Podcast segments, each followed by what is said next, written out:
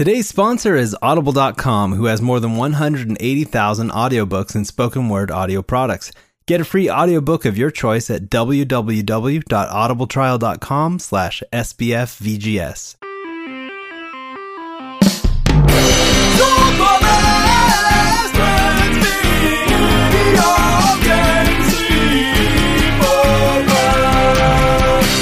Welcome to Super Best Friends Video Game Sleepover episode 29. You're listening to the number one video game podcast on the internet that features my best friends. I'm one of your hosts, Adam Redding. Joining me is Michael's Gone to the Rapture Lopez. Hey guys, how's it going? and David, New York Pizza's the only good pizza ever forever, Tate. Amen. Hey, I hope you all are having a lovely Festival of the Lost, um, which is the Destiny Halloween event running until November 9th. Just throwing that out oh. there. I just kind of realized now you mentioned that. I guess this is technically our Halloween episode. It is. I mean, Adam. it's, it's a couple days after. That intro was not nearly spooky enough. I demand you Oh, go back and do it again. Welcome to Super Best Friends. Why just stop? Blah, Solid blah, blah. hey, by the way, You're thanks for the introduction, Adam Vanilla Destiny Redding. Oh, thank you. Thank you. We haven't used that one yet, right? I, I'm not repeating myself, am I? I, maybe I we have, we, maybe we, we haven't. oh, shoot. I even went back and tried to check, and I, I couldn't find it. But the Super Best Friends Video Game Sleepover podcast comes to you every fortnight, with each of us coming to the table with one burning topic from the world of gaming. But first, what are you guys playing?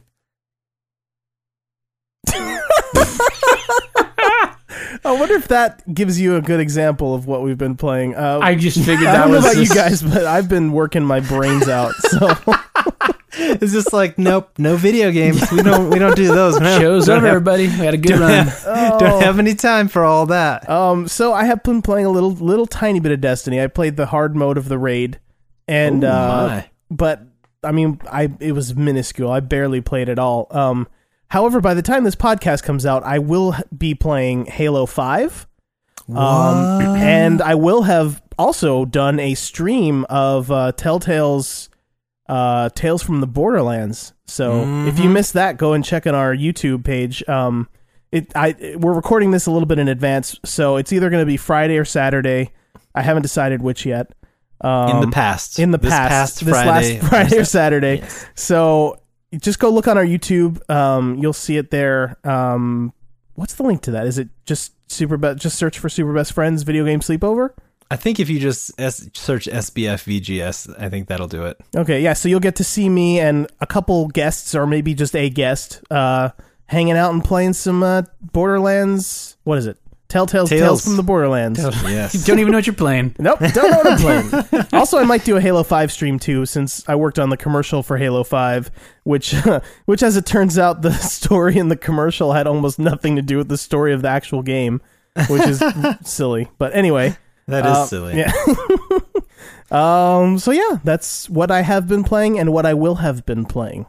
Mm, So- a future perfect. Yes, Yeah. future perfect. Good times.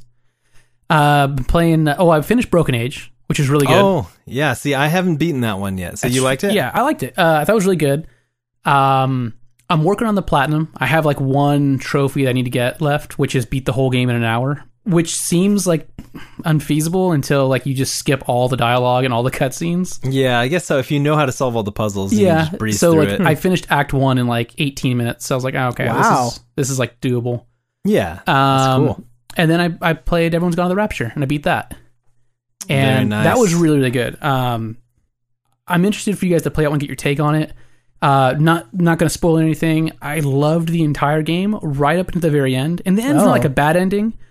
It just kind of was like, oh, that's I don't know. the The ending didn't wow me. but Okay. The game all throughout before that, I loved. I loved every second of it. It was really, really good. Wow. Yeah. Okay. I The actually hear Halo trophies- Five is a lot like that too, where Yeah. the game is great and then the ending is like ah. Yeah. The trophies for that game are just garbage though. Um Why is that? don't worry, I'm still gonna platinum it because I mean of course. I'll, I'm of gonna do that. But I I'm not a big fan of trophies that are like impossible to get Oh. unless you look them up online. Oh, yeah. Because there's a lot of trophies like don't interact with anything. Like okay, well I don't know what that means though, and you find out oh uh, just put the controller down and let the game sit there for ten minutes and you'll unlock this Oh, trophy. that's weird. Uh, What? you know, another another trophy is like wait for a call, and it's like, oh, go go into a phone booth and just stand there and don't move for two minutes, and you'll get a trophy. Yeah, like no one would do that organically. no, it's and like something- one is like, oh, you need to go to a pub and wait at the counter for two minutes, and then go to a different pub and wait at that counter for two minutes, and then you'll get a trophy.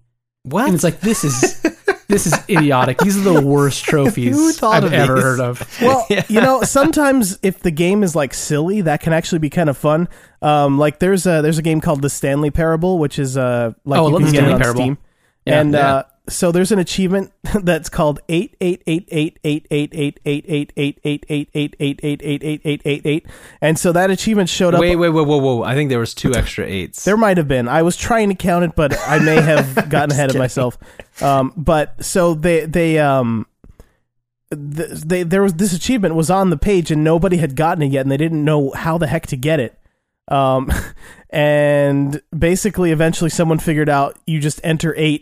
into the boss's keypad keypad eight times, and then you get that achievement.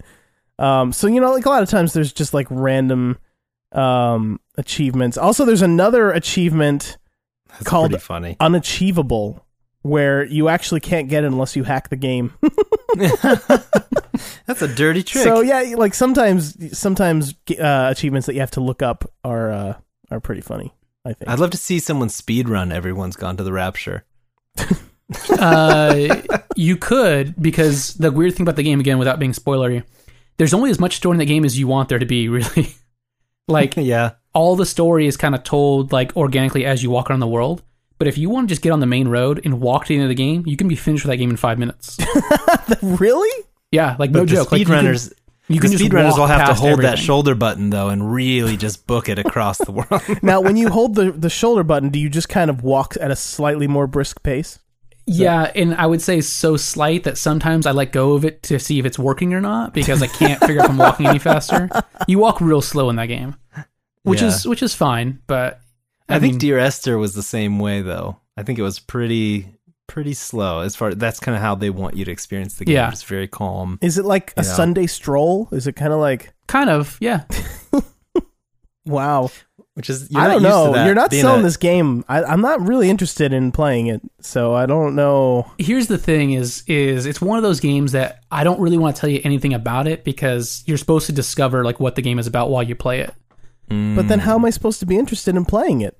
Well, you either are, or you aren't. All right, So I've been playing that Broken Age. that broken Age. it. I finished Act One, and um, I am probably maybe like halfway through Act. Well, no, I'm maybe a quarter of the way through Act Two. So All I'm. I'm having a good time though. I'm just kind of playing that in the in the van pool um, on the Vita here and there, and then I started playing that Uncharted Nathan Drake collection last night. Oh, I need to get that. It's so good. Uh, well, I mean, everyone knows who's played those games that they're really good. Yeah. Um, and so I'm I'm about getting I'm closing in on halfway through. Um, what is it? The first game, Drake's Fortune. Drake's Fortune on Yeah, on so- crushing. No, no, I don't. I don't play games like that. Well, you'll you'll never get the platinum that way. Oh no! yeah. Whatever I- I- will you do?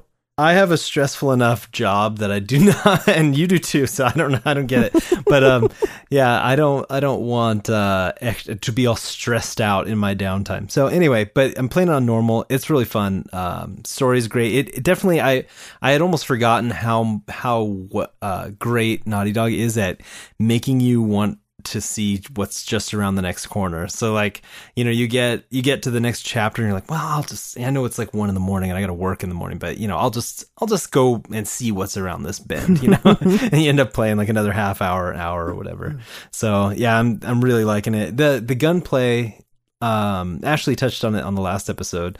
Um but yeah, the gunplay hasn't aged as well as Oh, like yeah. um 2 and 3 are m- like a leaps and bounds above um Drake's Fortune as far as that, but Mhm.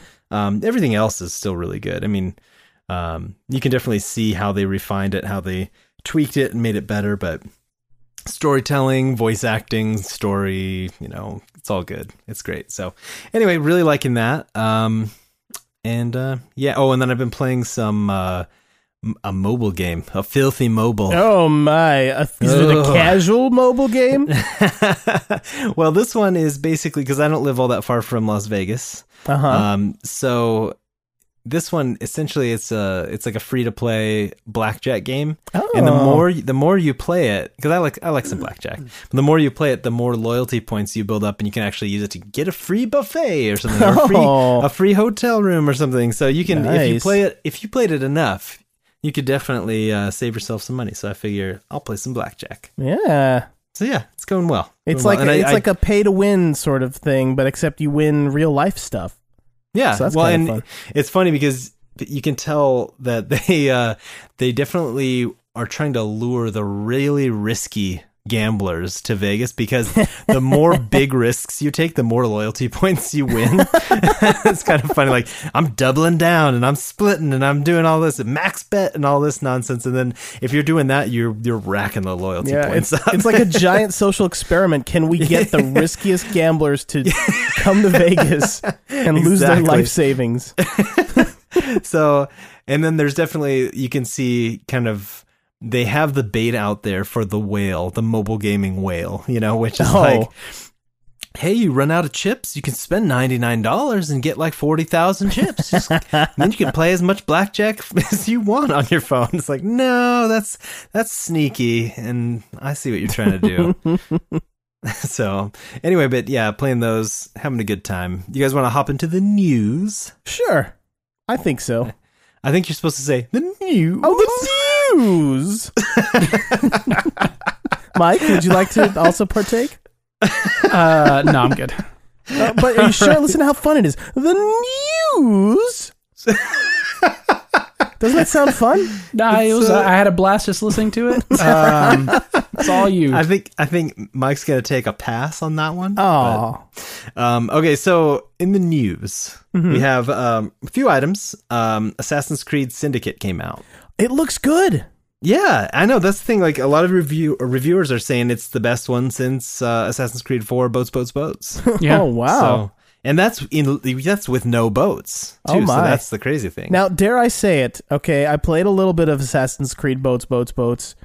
This Mhm. the setting of this new Assassin's Creed is way more interesting to me than Okay. than Industrial That's, Revolution. that's Yeah. totally fair. yeah, So I I am very very close to picking it up. So Yeah, I was I was pretty tempted um the other night I was uh browsing the PSN store. I I ended up going with the Drake collection just because how can Uh, you I not? well in the back of my mind I'm thinking I got to play that Uncharted 4 multiplayer beta. yeah, exactly. Well, that's what I, I mean. just- how can you not get the Uncharted collection? Like if it's And between those two, definitely Uncharted. I'd yeah, say. and those 3 games are so good. So I I know I know what I'm getting. So three for one. um 3 for 1. There you go. Actually, kind of four for one, sort of, sort of, kind of. But it's kind of crazy like um Ubisoft managed to figure out how to animate a female character. I know. After they they I mean, they said it was so hard last they year. said it was impossible. Yeah, it's uh, it's mind boggling. I mean, turns out they're just kind of bipeds also, and really? That's it's insane. yeah, women don't have like a third leg or anything weird like that. So It's impossible to animate. it's ridiculous. So uh, next, um, oh wait, have, wait. uh, Speaking of uh, the Uncharted yeah. Four multiplayer, though, they kind of Yes. showed a little bit of that, didn't they? yes, they did, and that that beta that we touched on is uh, going to be from December fourth through the thirteenth. So you got to pick up that uh, Nathan Drake collection, get in on that. Then you join the Super Best Friends Video Game Sleepover PS4 group. That's right. Community, Mhm. and then we all play together. we all play time. together. Yeah. yeah. So- I- I'll be there. That's for sure. Oh yeah, for sheezy, as they say on the streets. They do say that sometimes. I have heard that when I have been on the street. So, So Microsoft will officially release its revamped dashboard for the Xbox One and Xbox 360 backward compatibility for its current console on November 12th. What do you- Yeah. what are your feelings? I am pretty excited about this. Um, it makes me very curious to see what PS4 is going to do. Like if if Xbox One sells a lot this winter, um, and like they're just making sales left and right. Halo Five sells like gangbusters. Um, if they have a good year, Sony is going to have to do something. They're going to have to.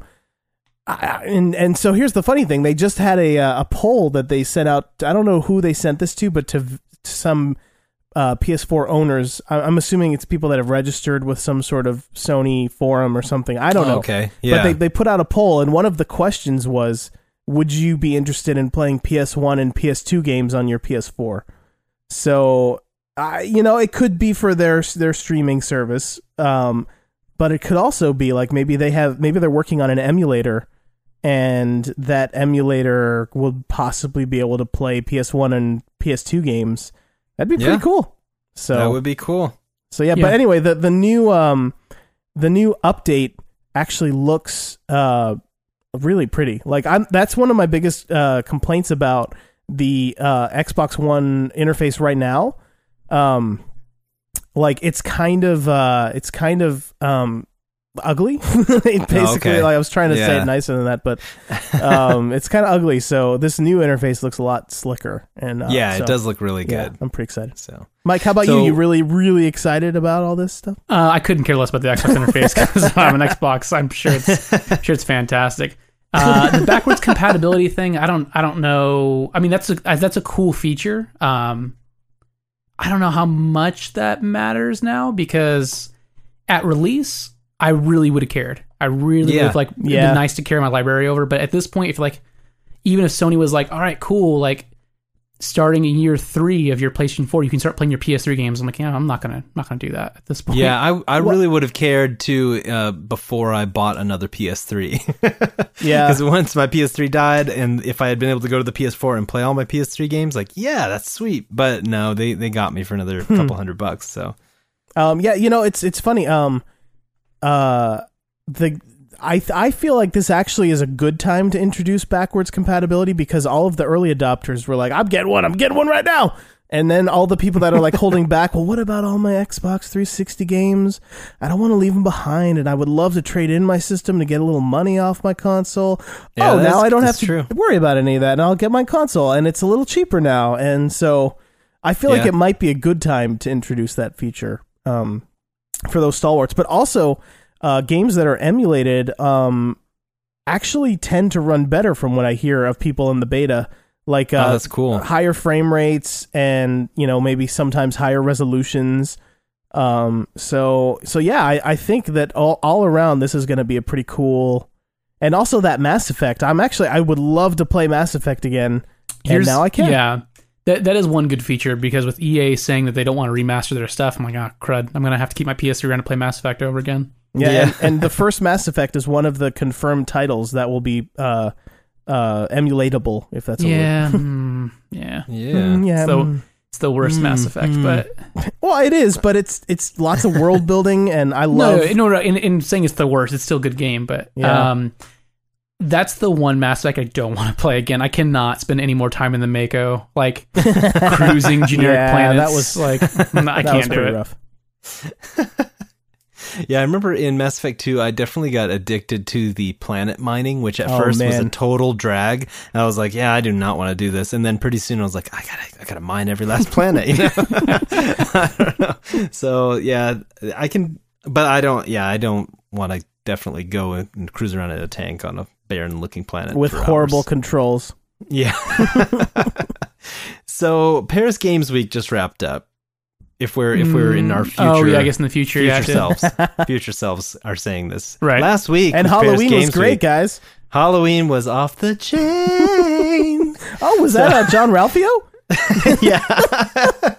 so, um, but yeah, so it just wrapped up. Um, but really, all we've seen so far is uh, the Sony conference from today. So, um, yeah, so I wanted to just quickly, we're going to actually talk about Paris Games Week quite a bit. Um, but I wanted to touch on these three items um, as part of the news. So, one of them being just gushing over the new Star Wars Battlefront trailer. Oh, it, looks so good. It's amazeballs. It looks so good. I, I wanna I wanna live on Endor right now. Let's let's Well- just go hang out there. like I hadn't seen anything but like the Endor screenshots that they had, you know, shown, you know, what last year at some point. Uh huh. Um, and I remember seeing that video. You know, it's down on the forest floor and everything. I'm like, oh, that looks incredible. And then they jetpacked up to the the like the upper wooden walkways and stuff. I Uh-huh. like, oh my gosh, it looks so good. Yeah, it Yeah, looks so- amazing. Yeah, I, I can't wait for that. And then um, next, I wanted to touch on the fact that Dhalsim has a beard now. Yeah. Beards Oh, are rare right now. I don't didn't know if you knew actually that. see that. Yeah, it's very he's very trendy for a So- voodoo man. He looks more distinguished, I'd say, than trendy. He's it's kind of an old manish beard. So, so basically, are they just going to end up giving every single Street Fighter character a beard? Because we've seen Hot Ryu He's He's Hot got Ryu. Yeah, this is Hot Dhalsim. and As then Hot Hot Dawson. so, are we going to have like Hot Chun Li with with her beard and like hot, I should, Hot I Cammy? should hope so. That'd be pretty great. I'd pay It for that be. DLC. the bearded lady skin for, Yeah. for Cammy. Why not? I mean, have you guys have you guys heard of Lady Beard? Yes. Yeah, I mean he he's rocking the beard and and women's clothing. I think it's a good look. So I think uh, I, I I think it's cool too. They announced uh, for Street, Street Fighter Five that uh, you'll be able to unlock those six hidden characters or whatever with in-game currency. So you don't have to buy them necessarily. You just have to play the game. Yep. Get some bucks, some street fighting bucks. I think they're called. some some of those street fighting bucks. And Street Get some- Fighters, that's coming out in February. So Yes. that's gonna be real good. Oh yeah. I'm, I'm excited. That that one's coming soon. Mike, you can school me on it. Yeah, oh definitely. Um, it'll be good. I, I only know how to use Ken and Ryu. and so. even then you probably don't know how to use them anymore. So No, not very true. well. I, I well, I should clarify. I know how to use Ken and Ryu in Street Fighter Two. and maybe Street Fighter 2 Turbo. And maybe Yeah, Super yeah, Street yeah. Fighter 2 a little bit. So those nine Street Fighter Two games, I'm pretty good at, as long as I use Ken or Ryu. so um, the last one I wanted to touch on from Paris Games Week as part of the news here is uh, the No Man's Sky trailer and release window. So did you guys see that one? Yeah, I guess they're not making their uh, 2015 promise, but that's okay. No. Yeah, so I it mean, should be out right around my. Yeah, it should be out right around my birthday though, in uh, June Oh, yeah. of 2016. That's true. Happy birthday to you. Exactly. In the future. Exactly. That's that's why they chose that date. Yeah. I don't know. If, so Confirmed. me and me and Hello Games were pretty tight. Yeah, you you, and guys- Sean you guys Murray hang out all the time. Yeah, yeah, yeah. yeah. you guys think is there any chance that this game comes out all the way in June now and does not support PlayStation VR? Oh man, Oh. No, the, the interesting thing is they didn't talk about it with VR. They didn't, but it, that seems very strange that, you know, we've been getting all these kind of uh, gameplay demos, demos of it since like E3. Um, and then now, like, all of a sudden, it's like, oh, yeah, it'll be out the, you know, the end of, what, I guess, is it the end of first or that's like second quarter? Yeah, end of second quarter. Yeah, it's end of second quarter, yeah. That's really far away. yeah. I don't But, know. you know- I feel like if No Man's Sky was going to have VR support, they would be like trumping that. Like, guys, here's our killer app for VR. You know, like Yeah.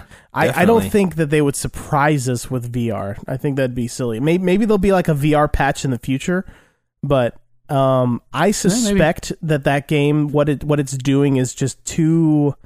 Um, I, I just feel like it might be too much, uh, almost already for the PS4. That maybe VR would just make it.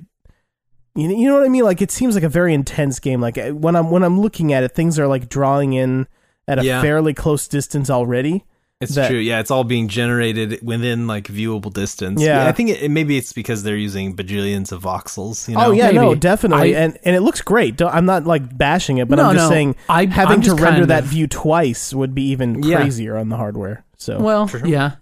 I don't know. I guess my concern is the more the more I see of that game, the more I, I'm not confident it has like long lasting appeal. yeah, It- like uh, that's actually when I was watching the trailer, I was like thinking to myself, yeah, this looks like it'd be cool for about 15 minutes, you know, Yeah. and then. Uh, But I could Well, I definitely think- I could definitely see that game in VR being like an experience, you know? Yeah, no, but what I hear from people who have played it is that it it does have that Minecraft-ish hook where you get sucked into that gameplay loop of gathering resources and upgrading and then progressing closer to the center of the galaxy and the more you do that the more, you know, you get closer to that kind of mystery. Like you remember remember when you were playing Myst back in the day. Let's let's it all comes back to Myst. that's Sure, right. all All, games do. roads, All roads when you- point back to Myst. Exactly. Exactly. You remember playing Myst back in the day?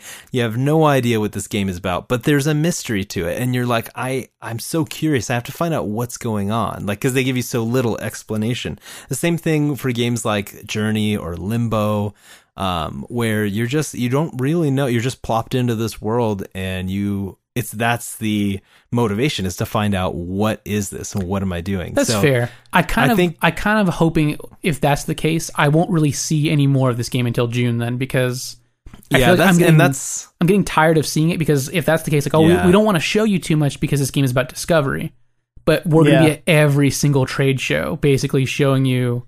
And a it all looks more and a little really similar. Like sometimes Yeah. they show like one more tiny little aspect of the game. Yeah, Um, but yeah, I, I I'm sure they're capable of of giving like I need like missions or quests or something. I need The- something ex- to no, I'm like right there with drive you. me. You know what I and mean? if like and if I don't have that, then I would be like, well, then I need something else that's going to really draw me into it, like like a VR experience or something.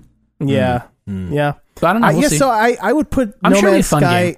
Yeah, I'm putting it in the category of I'm very excited about it, but I'm also a little bit nervous about it. You yeah, know, that's- like no, I get that category. Yeah, it could be great, but it could also be like, oh man, I'm done playing this, and it's only been a half hour. You know, like that would be real Yeah, terrible. I'm, I'm really curious how they're going to price it as well. Like, I, Yeah. I don't think they're going to. They're probably going to go for a little bit lower price point than the sixty dollar mark. I would guess. You think so? I would. Yeah, I mean, for me, I, I would say they probably price it around forty bucks. Huh. I will be shocked if that's the case. Uh, me too. I feel like they've given this thing way too much press to not give it like just a full retail release. Yeah, they're sensing the excitement for it, and they're pitching it, even though it's not. They're pitching it like a AAA game. So I would be very surprised if and, they don't. And they went as far as to, to announce that it's console exclusive now. yeah, Yeah, yeah. like which so we, they, we kind of knew, but like it was like an Yeah. official word. right, right. So and you know, it'll come to PC at some point, but Mhm. I don't know. Still, so I think if you Don't look get me at wrong, that would be awesome. They're they're positioning this thing to be like space Minecraft. Okay, so if you think about Minecraft, it's always been priced lower. It- I think twenty dollars, right? I mean, I don't know if it's ever been much more than that. yeah, no, that's true. It is. It, it's always been twenty bucks. Um, I think it might be more than that on uh, the Microsoft Store, though, if I'm not mistaken. Hmm. I'll, I'll check really quick. Let's let's keep talking about this, but Okay. Yeah. So I, that's why I th- that's why I'd say I think it's going to be downloadable. I I don't maybe they have a retail release. I don't know if that's already been detailed, but um yeah, I don't I don't think it's going for 60 bucks. And uh, so Hmm. I think that'll help too. Like as far as just a uh, a simple and different kind of a game, you know, um that Yeah. maybe, maybe sucks you in. No, yeah, I- and I had with I hadn't loop. considered lower price point. That would definitely help.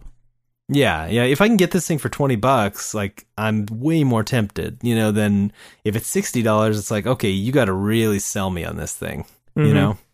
So that's a wait and see for me. Um, but you know, I'm I'm still I'm cautiously optimistic. I think it's going to be pretty cool. Yeah. Uh, speaking of speaking of Minecraft, did you see that Boundless game? It's like it's like Yeah. another Minecraft kind of wannabe. Like the, I was getting a huge Minecraft. no, vibe from absolutely. that.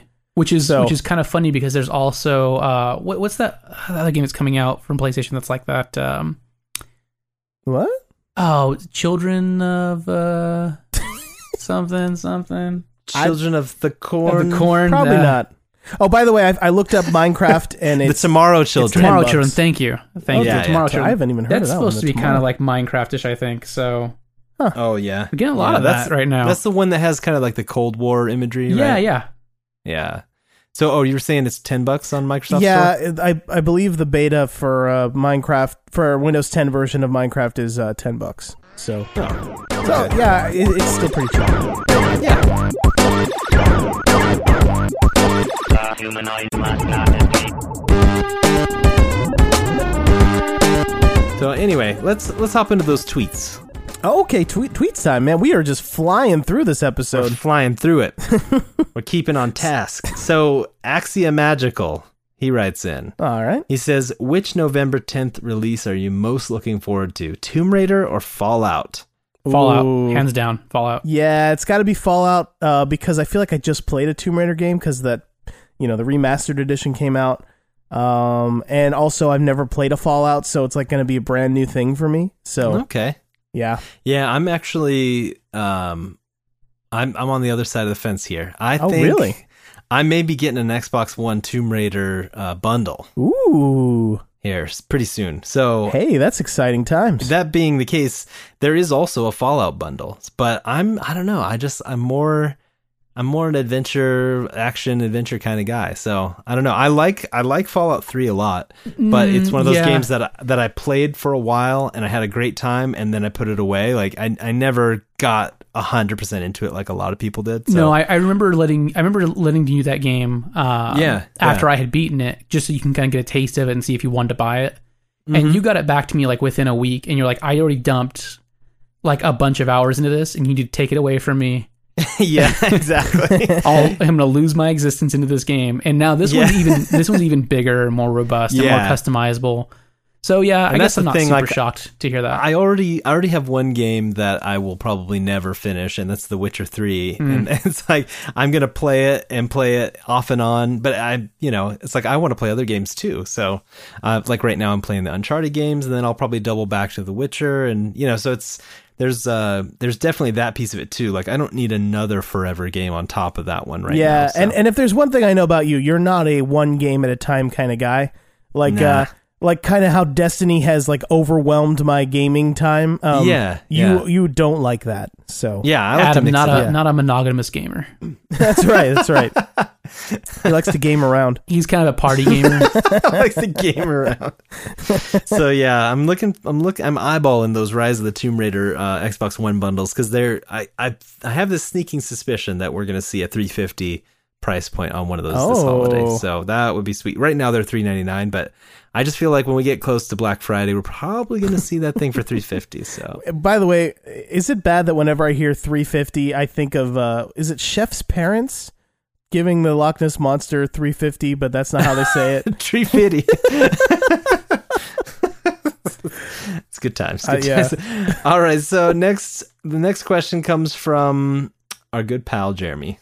All right. Uh, he says, "Rebel Galaxy. Anyone heard of or played it? I'm really digging it, and the soundtrack is friggin' radtacular." I have No, not I've heard never of it heard at all. you stumped me. I know. I, I was thinking maybe one of these guys had heard of this. Rebel Galaxy. Oh, You know, it's you a the- Steam the- game. The, name sounds familiar, but uh, Sounds like a it's Star Wars game. I think It it's a does. P, it's a PC game, right? Yeah, it's Yeah. on Steam. That's probably. Oh, it might be that game that people are talking about as being uh basically Firefly. Oh yeah, I, I I think pulled it it, up on the Steam game. store real quick. Rebel Galaxy is a swashbuckling space adventure. Yep, that's exactly what it is. action-packed combat, exploration, discovery, trade, and quotations negotiations oh, with heavens. outlandish denizens at the edge of the known universe. okay, so yeah, I'm more of an that's- I did unknown universe kind of guy, so th- I'm going to pass on this one. But yeah, so I, I definitely did read a little story about I think it was Kotaku or um, Polygon talking about how yeah they were comparing it to Firefly and uh, really liking it. So yeah, I'm I'm intrigued. I'm intrigued. Jeremy, you'll have to report back and let us know what you think if, as you get further in. Yeah, I mean, I'm watching this trailer right now. It looks pretty cool. Um, I although all I'm seeing, the only kind of gameplay I'm seeing is space combat, so it might it might just be space combat. I don't know. I it's hard to say what kind of game this is just from this trailer. Okay, But- I like space Yeah, combat. it's fast. It's that. fascinating. I don't know exactly what's happening, but it's cool. So Friend of the show, Logan writes, question. Oh, whoop, sorry, that was a lie. He says topic. he says question. he says question. question. Oh no, that was a lie. That's a very interesting tweet. Disappointed. um, so he says topic is Halo one of those games that's time has come and gone. Not if Oh, you how many David. times are we going to ask this question? Oh man, oh man, You know, Logan, you you you hurt David. You, No, I'm you not got hurt. it stings. That one stings. I'm not hurt. Here's the thing: there are so many other games that time has come and gone, and now we're back and we'll never Right. go away. like, like- Mario, Zelda, no, no. Smash Brothers. Basically, every game that's released Uh. yearly, after like after like three or four years of a yearly game, that game's time is gone. And like that that's that happened with Assassin's Creed No. to me. Yeah. It happened with Call of Duty. Like I loved Assassin's Creed. I loved Call of Duty, but then I played too many of them. But with Halo, there's like a good at least three or four years in between every game, usually more than that. And so it it it's not it's not often enough for it to to like overwhelm me. Like actually, you know, a weird little parallel. Um, I'm really like I'm super duper excited about the Force Awakens coming out in December. Um, however, I'm also a little bit nervous, uh, and right now I'm super excited because I haven't played, I haven't watched. I'm sorry, you don't play Star Wars movies. I haven't watched a Star Wars movie, uh, a new one for like over ten years now. Maybe what is it like 15 years since uh Episode three? I don't know. It's been a while. Yeah, something like that. So a funny little story on that. Um, my my little boy, he's nine, and he's been living in my house where we deny the existence of the prequel trilogy. Right, right, yeah. And uh, so he had his stupid friend over. Oh no, And, not uh, a stupid friend. His stupid friend Stupid says, friends are the worst. his stupid friend says, "Yeah, I've seen all six Star Wars movies." And I'm my sure he boy said looks at- just like that too. Yeah. My boy, my boy looks over at me and he's like, "There's wait, wait, wait there's six Star Wars Oh movies." Oh no! and I was like, "The jig is up." You've been caught. You've been caught lying to your son about Santa. no, I didn't. I never told him that there were only three. I just neglected to ever mention that there were more than three. So are you going to let him see them if he wants to? Not under my roof. Oh, that is Not so under my roof. You should let him have the option. let him decide how he feels. I feel like you're doing you're doing your job as a parent to protect your kids from bad things. It's true. It's true. Ah, uh, anyway. Anyway, back to what I was saying about Star Wars. if there was Wars. a creepy dude with a Chester mustache on my on my street here, I wouldn't go, "Hey, why don't you go in there and play with them and see see what's going on?" so you're have a good comparing time. the Star Wars prequels. I'll give you the option. You're comparing and you the just Star go Wars have prequels to fun. a creepy dude on your in your neighborhood. I, Yeah, I feel yeah. like that's apt. Yeah, I think so. After what George Huh. Lucas did to all of our childhoods, I say yes. All right, whatever. I like those movies, so uh, you know, whatever. Anyways, uh, back to what I was saying. so I'm super excited about the Force Awakens coming out, Mhm, and mhm. um, but I also know that next year there's going to be another Star Wars movie, and the year after that there's going to be another Star Wars movie, and the year after that there's going to be another Star. So I'm really excited about it now, but without the time to miss it. I feel like it might overstay its welcome again, and so that's the thing about Halo is Oh my gosh! With all the Star Wars talk we just did, I completely forgot what the original question was. yeah, yeah, yeah. So that's I'm getting back to it now. Okay. So with Halo, there have been you know a good number of years in between each in each one to like start to miss it a little bit.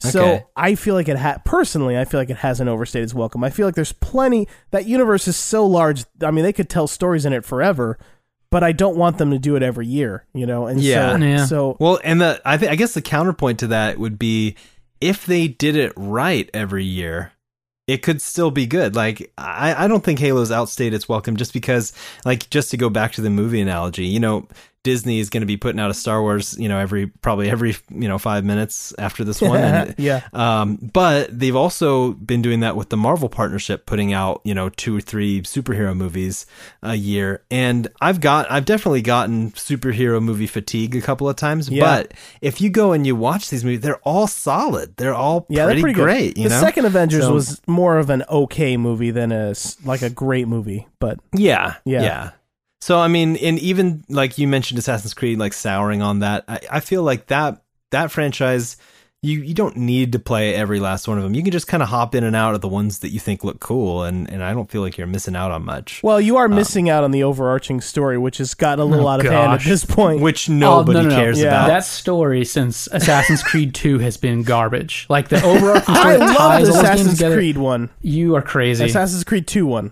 That Don't one. no That no. I was more interested in actually what was happening in, the, Ezio's in modern times. No, you, oh gosh, you're the worst. No wonder you love the prequels. Is you are the worst. that Hey, you story. know, I love you too, Mike. Are you are you are you telling me that you got okay? Here's okay. This game's old. Spoilers for the end of of Assassin's Creed Two. Plug your Yeah. ears if, if you want me to ruin this for you. And I, I don't want to get super detailed here, but like you got to the end of of Assassin's Creed Two and met past future space people that mm-hmm. like could that were God?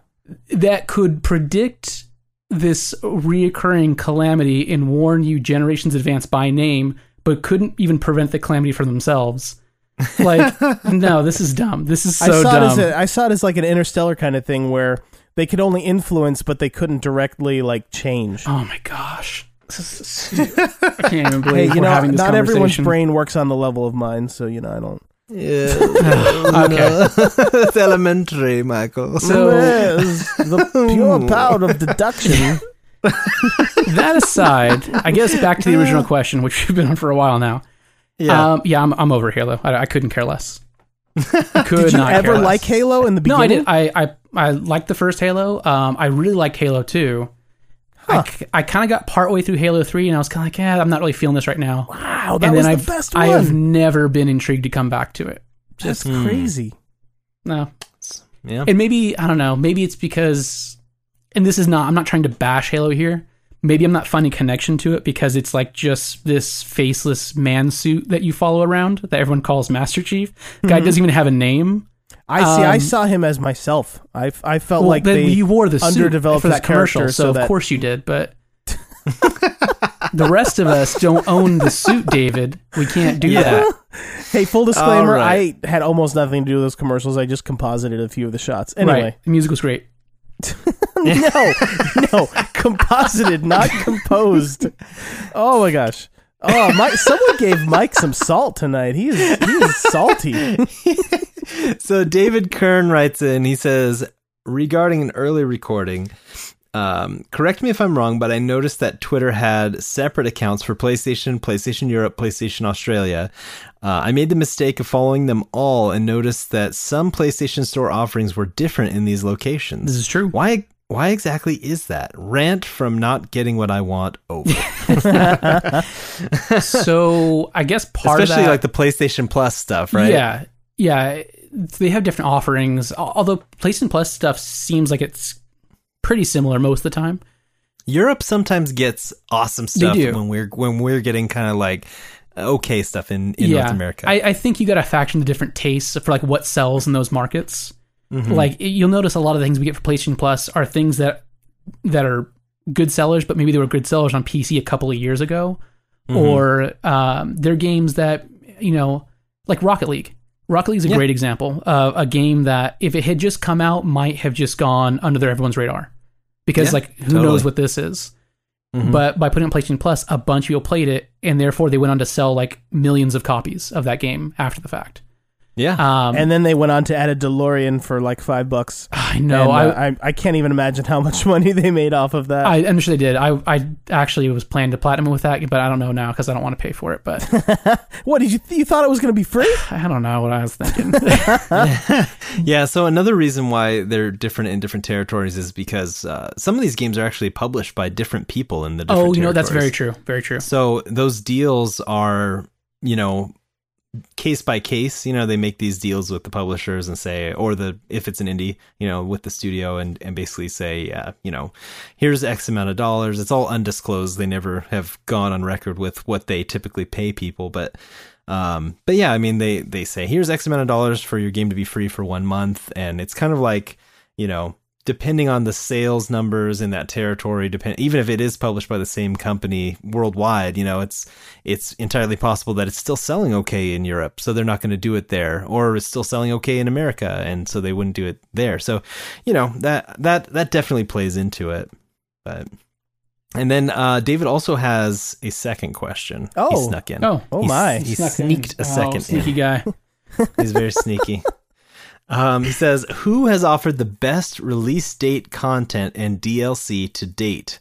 So who got it right, so they can be our measuring stick? Okay, so we know Arkham Knight didn't get it right. Wait, what? Wait. Uh, can you repeat the question? I didn't fully understand the wording. Like, who Oh, got okay, day he's- one DLC right, or just yeah, yeah. Well, who has offered the best release date content? So the stuff that's out on day one, sure, Okay. you know, and DLC. So you know, we can take that as being kind of a package Yeah. deal. I kind know, of for feel the season pass folks, and I feel know. like The Witcher really nailed it with that one. Like you got you got a great solid game right out of the gate. Mhm.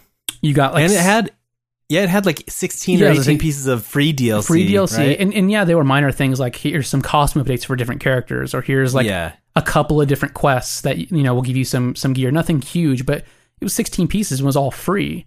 And then when they finally released, like, oh, here's another thing that's like straight up like ten hours of story content, Yeah. and and even more side stuff beyond that, and it's only ten bucks. Yeah, it's like that's man, I like amazing. They're just firing They on are- all cylinders for that game. It's They're really good. What great yeah, content. On top of that, they're giving out these free 8, 9, 10 gig patches of just bug fixes all the time. Those are huge bug fixes, by the way. They're enormous. I just I don't mind because it's such a huge game, Sure. and it's I, I understand that there there's a lot that can go wrong in that size of a game. So, but at the same time, it is funny when it's like, oh, what? Where's all my PlayStation space Yeah, going? seriously. like hundred gigabytes alone is just The Witcher. So yeah, it's crazy. But yeah, I'd say I'd say CD Projekt Red is doing it really well. Yeah, and I- that even they they respect the the consumer a lot, and I don't know if it's that comes from a place of The Witcher Three is kind of their first really really high uh hype kind of game you know like it was winning game of the show here and there for like a year and a half before it came out but when i first when i bought it and i opened it up there's like so much stuff in there there's like a map and um there's like this card that says thank you so much for buying our game and all this you know it's like man that's that's really cool you don't see that a lot Yeah, you know? it's true. Yeah. Usually like physical releases are like an afterthought now. Like here here's a little piece of paper with some black and white pictures on it. You know, like Yeah. when you buy a physical copy now. So and actually Yeah. I, I haven't played The Witcher 3, but I would probably have to pick that one too because I mean just hearing about all the stuff that's there, I mean it seems great. Um so yeah, I can't I can't think of any other game that's like had that much content um for free. And then yeah then crazy that huge DLC, you know, like maybe Mass Effect 2, I don't know, they had some great DLC. So, yeah I don't know, and, and that game was just huge. So, I don't know. Yeah, I. Mass Effect 2 also, and we've talked about that in the past, like some of our favorite DLCs. Yeah. Um, on previous episodes, but yeah, I remember just that story that we we talked about a little bit. Where, uh, you know, when I first played Mass Effect 2, I had all the DLC, or not all of it, but I had a chunk of the DLC, and I didn't realize it was even additional because it Yeah. was so good and it felt so ingrained in the rest of the game. like the so- whole the whole Shadow Broker DLC. yeah, is like, the Shadow Broker phenomenal. part. Yeah, I had no clue that that wasn't just a regular mission in the game in the in the campaign. So until after. yeah, exactly. So, all right. So last Twitter question comes from Just Illa. Just hello. you know about Just Illa? Oh, I know Mike? all about Jazilla. Mike, have you heard of Just Illa? uh, yeah, I have. so, so Just Illa writes in. Oh, and by the way, that sweetheart of a man, Just Illa. he he just he wrote kind of this is off the record, but I'm putting it on the record now. Oh. he he was just asking like hey you know you know I, he saw that we had t-shirts and stuff now on cafepress.com slash sbfvgs and uh Nice and he was there. he was asking like how you know how do you guys make a lot of money off the t-shirts? Like which one do you make the most off of? Because i want to support the podcast. And i was like that is i was like that's really cool really but cool.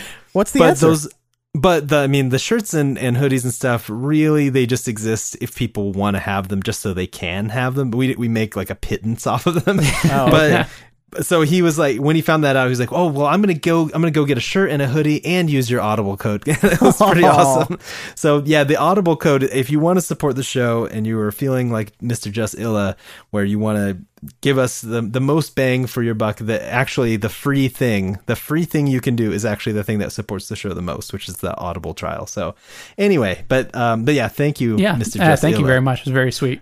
Yeah. So anyway, but his his question is um worst video game or worst video game related purchase you guys have ever made. And then in Oh. parentheses, in parentheses he says besides Destiny. hey now.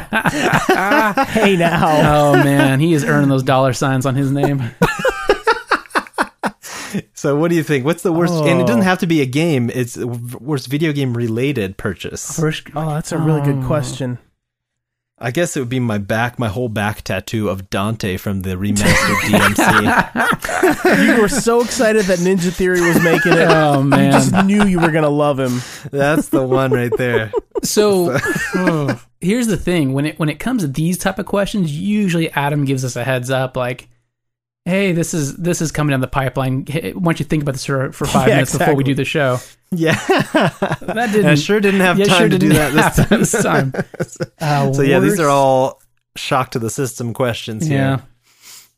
Oh man, this is a tough one. Um Yeah. probably okay so back when um back when uh, what was it called? Um, the Humble Indie Bundles first started, um, which basically, if you don't know what it is or what it was, it's not really like this anymore. But back when Humble Indie Bundle started, it was a website where like once every like three or four months they would do like this bundle with like five indie games, and then they would just throw more and more indie games on. You could pay whatever you wanted, which meant you could pay one dollar and unlock every game that eventually got unlocked.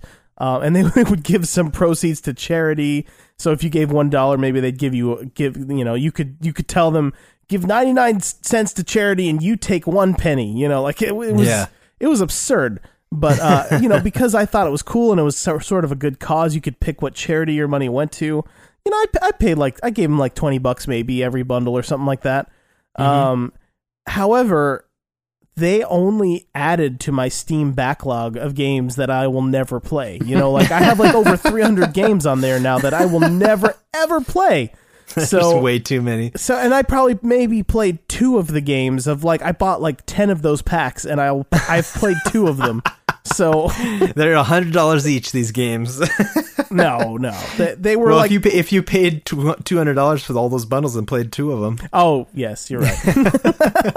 I I just thinking about it as we we were sitting here. Um, I think my worst video game related purchase would have to be the PlayStation 3 keypad attachment for oh, the controller. Oh, they even made one of those? So I okay, I remember we we bought like you, David, and our buddy Eric and I. We all bought Little Big Planet right around the same time. Oh yeah. and we were playing it, having a great time. There was nothing better than co-oping that game. It was so much fun. But at the time when I bought it, um, the, when it launched, when the game launched, there was no voice chat at all. Oh yeah, that's Um, right. And so we were sitting there typing little messages to each other in the miserable typing interface that the PS3 Well, had. I, I actually So- had a Bluetooth keyboard that I was using, like that I Oh, paired okay, to my see- PS3. See, I didn't have anything like that, and I was just like, well, you know, I'll just buy the little, you know, keypad thing. It was like fifty bucks though, you know.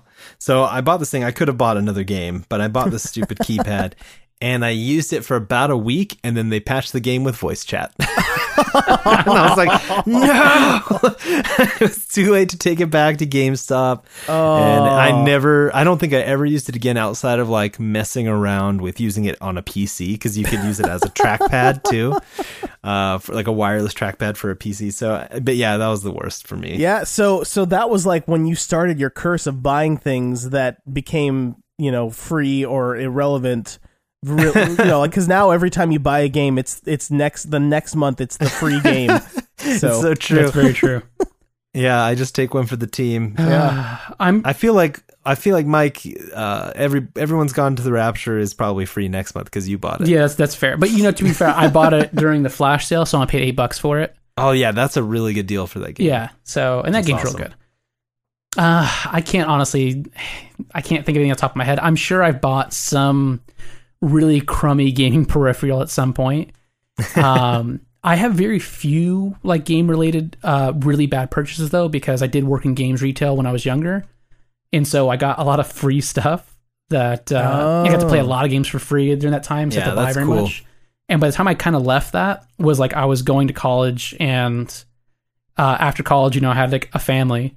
Um, so I I had to be like really frugal with all my gaming money after that, and so I wasn't making any bizarre purchases that I can think of off the top of my head. So I'm sure there's like an awful controller shoved in a drawer somewhere in this house, though. That's just the worst. Yeah. So, all right, let's go real quick. I'm going to blaze through the community question, and then we we can comment on it after because All right. there are there are several here, and we are already kind of running long. So, um, we were So, flying, and then we we just, we were doing well. Then Twitter questions happened, and next thing you know, David it's started like talking a- Star Wars.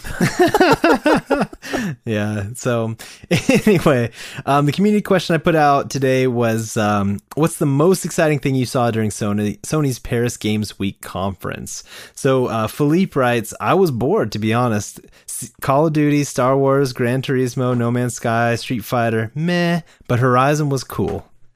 Um, John writes, I liked Quantic Dream's new game, Detroit. That intrigues me, but I'm most excited for Horizon Zero Dawn. Dino Gear Solid, please. Dustin Furman writes, Overall, it was a bit of a drag. I'm worried that No Man's Sky June release date is too far. The hype won't last, he says. Yeah, I agree. Eh, I get that. Yeah, Ruben says, "What the heck is that?" I don't think he knew about Paris Thank you. Thank you so much. so I answered him. But anyway, um, and then Mega Dad's blog writes, "Nothing blew me away, but Ratchet and Clank looks radical." It is real pretty. Right. I didn't yeah, even see it does. that. It does look really good. I played. I actually played that in at a kiosk in uh, GameStop recently, Oh. and that game is way prettier than it needs to be. So it's uh, it, that's going to be awesome. They are very close to realizing their dream of a uh, like in-game Pixar movie. Yeah. Yeah, definitely, definitely. So, um, all right. What do you guys think? Well, About. I'm pretty tired. Could use a sandwich. No, I think he means what do you think about the uh, Paris Games Week? oh, oh, Ye- got it. Yeah, yeah. I want a sandwich. Yeah, what do you think uh, about, you know, what was the most exciting thing you saw? I mean, we're going to get into more Paris Games Week Right. um, in a little bit here, but just kind of top of your head, what was the coolest, like, trailer announcement? I feel like it has to be Horizon, right? I mean, that looks so good. It looks so good. Yeah, it does look really good. I actually haven't watched the gameplay for it yet, but uh, I mean, it's the it's the only new IP really. I mean, I guess there's a couple new IPs, No, but there's, yeah, there's some new stuff in there. it's one of the few big new IPs that they've got, and it looks pretty unique, like unlike Yeah, it really else. So it it has to be. Although, yeah, I I think, yeah, I think it's this one. Sorry, I was thinking I for a would s- second, but yeah, Yeah, I would say the um, Detroit Become Human game is has me the most intrigued right now, and, and we'll get into that in a little bit. But anyway, I can. Audible, Okay. Audible, you guys. oh, Audible. Yeah, they're offering the listening the listeners of this podcast a free audiobook of their choice and a free 30-day trial membership. Just go to audibletrial.com slash SBFVGS and choose from over 180,000 audio programs. Download a title free, start listening. It's fun and easy and good to do. Good to do. I'm so glad that became part of the official uh, copy there. It did. so I, I want to recommend our pal Ashley's pick again. She uh, recommended the audiobook of Reality is Broken by Jane McGonigal. This is the uh, book that explains the science behind why games are good for us. Uh, alle- she alleges they make us happier, more creative, more resilient, and better able to Yeah. lead others And in world changing efforts. She's right. I mean, science says so. So, hmm hmm It's science. so guys. everyone should play video games, and nobody should look down on us for playing video games, even though we're grown men. That's what I Yeah. get from that. yeah, exactly. So you can check that out on audibletrial.com slash SBFVGS. That's audibletrial.com slash SBFVGS. There was madness in any direction.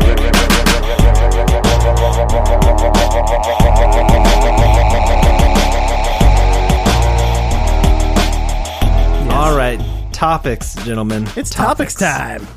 Topic time. It's Who wants to go time. first? Well, Adam, why don't we start with you? Because we're already kind of talking about Paris Games Week. Yeah, let's keep the Paris Games Week train in motion here. So Yeah, before good. you even get to your topic, though, I'm Mm-hmm. going to finish a thought. Okay. We talked about what we thought the best thing we saw at Paris Games Week was. Mm-hmm. Can we talk real quickly about what the worst thing we saw was? oh wow. Um, Because I feel do you like have one? I do. I feel like what came out of left field for me was the um, Until Dawn Rush of Blood. Did Oh, you see yeah, that? It's like an on rails. Yes, like okay, so here's Wait, this brand now? here's this brand new IP we have called Until Dawn. It's a story, you know, uh, a branching story, choose your own adventure, you know, horror game, and it's a Yeah, sleeper yeah. hit. It's doing really well. What would best complement this in the VR world? I know a haunted house on rail shooter. House of the Dead in VR. What yeah, the it, it really bizarre use of that brand new IP's name? Like. It really is weird. I mean, if you wanted, if you wanted to gauge, uh, you know, how caught, oh, how caught by surprise Sony was that Until Dawn is a hit, look no further than them reusing the name for this game. Wow, Yeah, that it- is so that's a weird. weird one. That's a weird one. But all right, so why don't we go ahead and double back around to I'm I'm basically going to highlight three things that kind of wowed me today.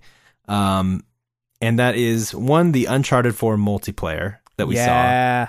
Now that a lot of it a lot of what Yeah. Sorry. yeah. That was real weird.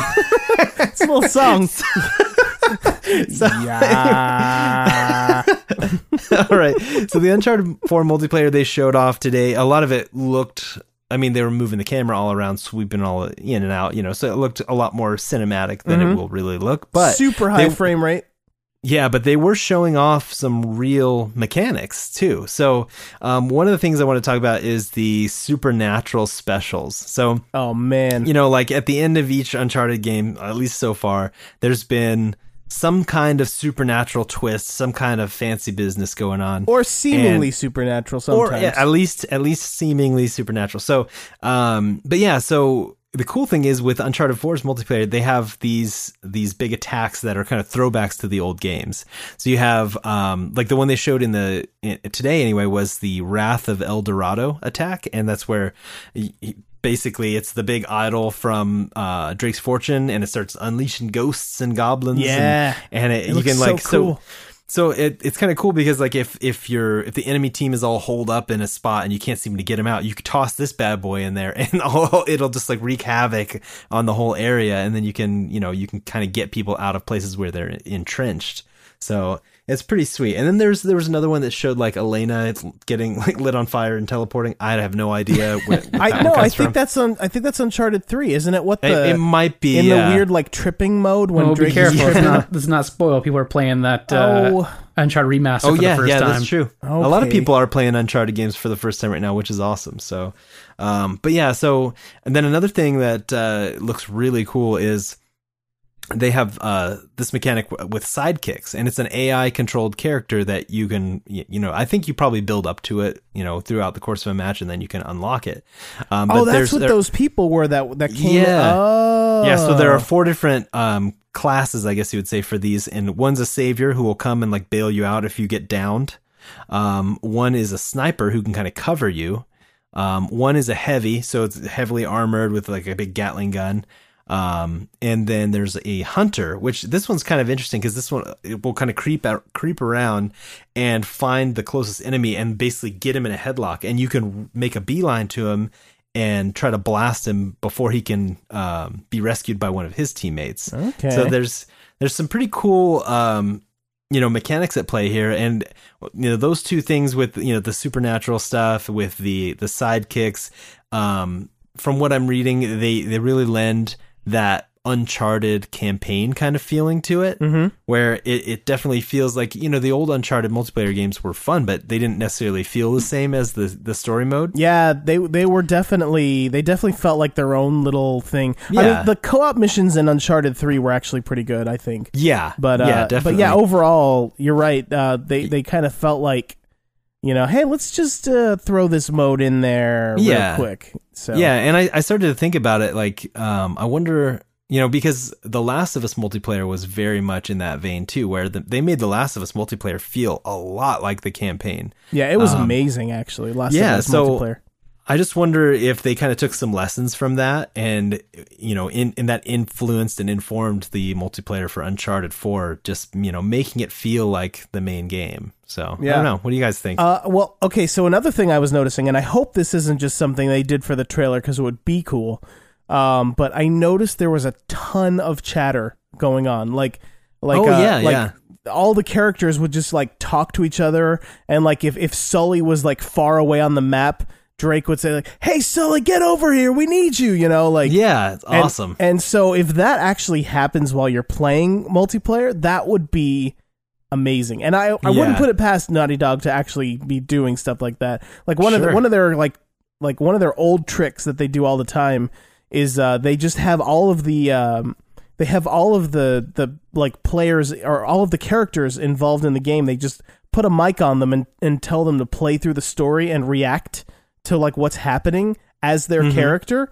So it's kind of like improv almost while they're playing the game. They're improving lines for the characters. That and that's really cool. And that's one of the ways they are able to get such a natural like conversations happening, just kind of spur of the moment, or like you know, in regard to what's happening. Like you know, and Nathan Drake, you know, like hits someone on the top of the head. He's like, "Yep, you're knocked out." You know, like and he, he just basically said that while he was throwing a grenade at an enemy. You know, so That's funny. um, so yeah, I I hope that that's a real thing because that was really cool. I was really like digging that vibe.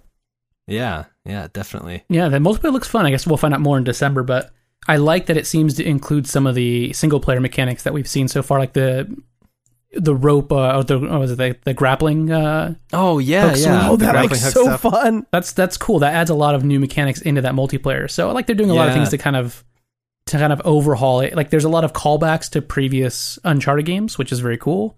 But it Mhm. looks like yeah, this is definitely its own thing. It, I'm excited to try. it. Yeah, Yeah. yeah. De- definitely Yeah. very cool. I said that like three more times since then. By the way, I don't think you guys have been keeping. I haven't been picking up. Um, so the other thing I wanted to highlight, or one of the other things, uh, Detroit Become Human. So this was kind of the the thing that I was most jazzed about uh, watching that conference today. Um, so this, you know, of course, harkens back to the Kara demo uh, that they showed on the PS3 three and a half years ago now. Wow, how was it that long ago? Yeah, it was a GDC 2012. Jeez. Um, so yeah, and the instantly kind of what I was picking up on, and I know that that was before this movie, but I definitely was seeing shades of Alex Garland's Ex Machina. Yeah, definitely. Um, that and I loved that movie, and so I was just like, man, th- this is going to be so cool, and I, I'm really excited to see kind of where Quantic Dream takes the story, Mhm. and um, um, but you know, all, all just the story setup looks really, really good, and I and I kind of knew that that would be the case even just based on that demo. Like they're totally going to make a game out of that someday, and it's going to be amazing.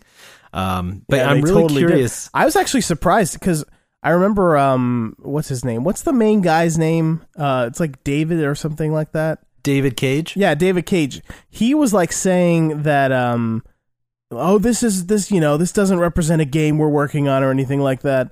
And I was like, okay, I, I believed him. So when when I saw this trailer uh, actually just a few minutes ago, I was like super like, "Oh, wow. I, I Yeah. didn't think they were going to do that." Well, So- yeah, it was true at the time because they were they were in pre-production at the time for Beyond Two Souls. Mhm.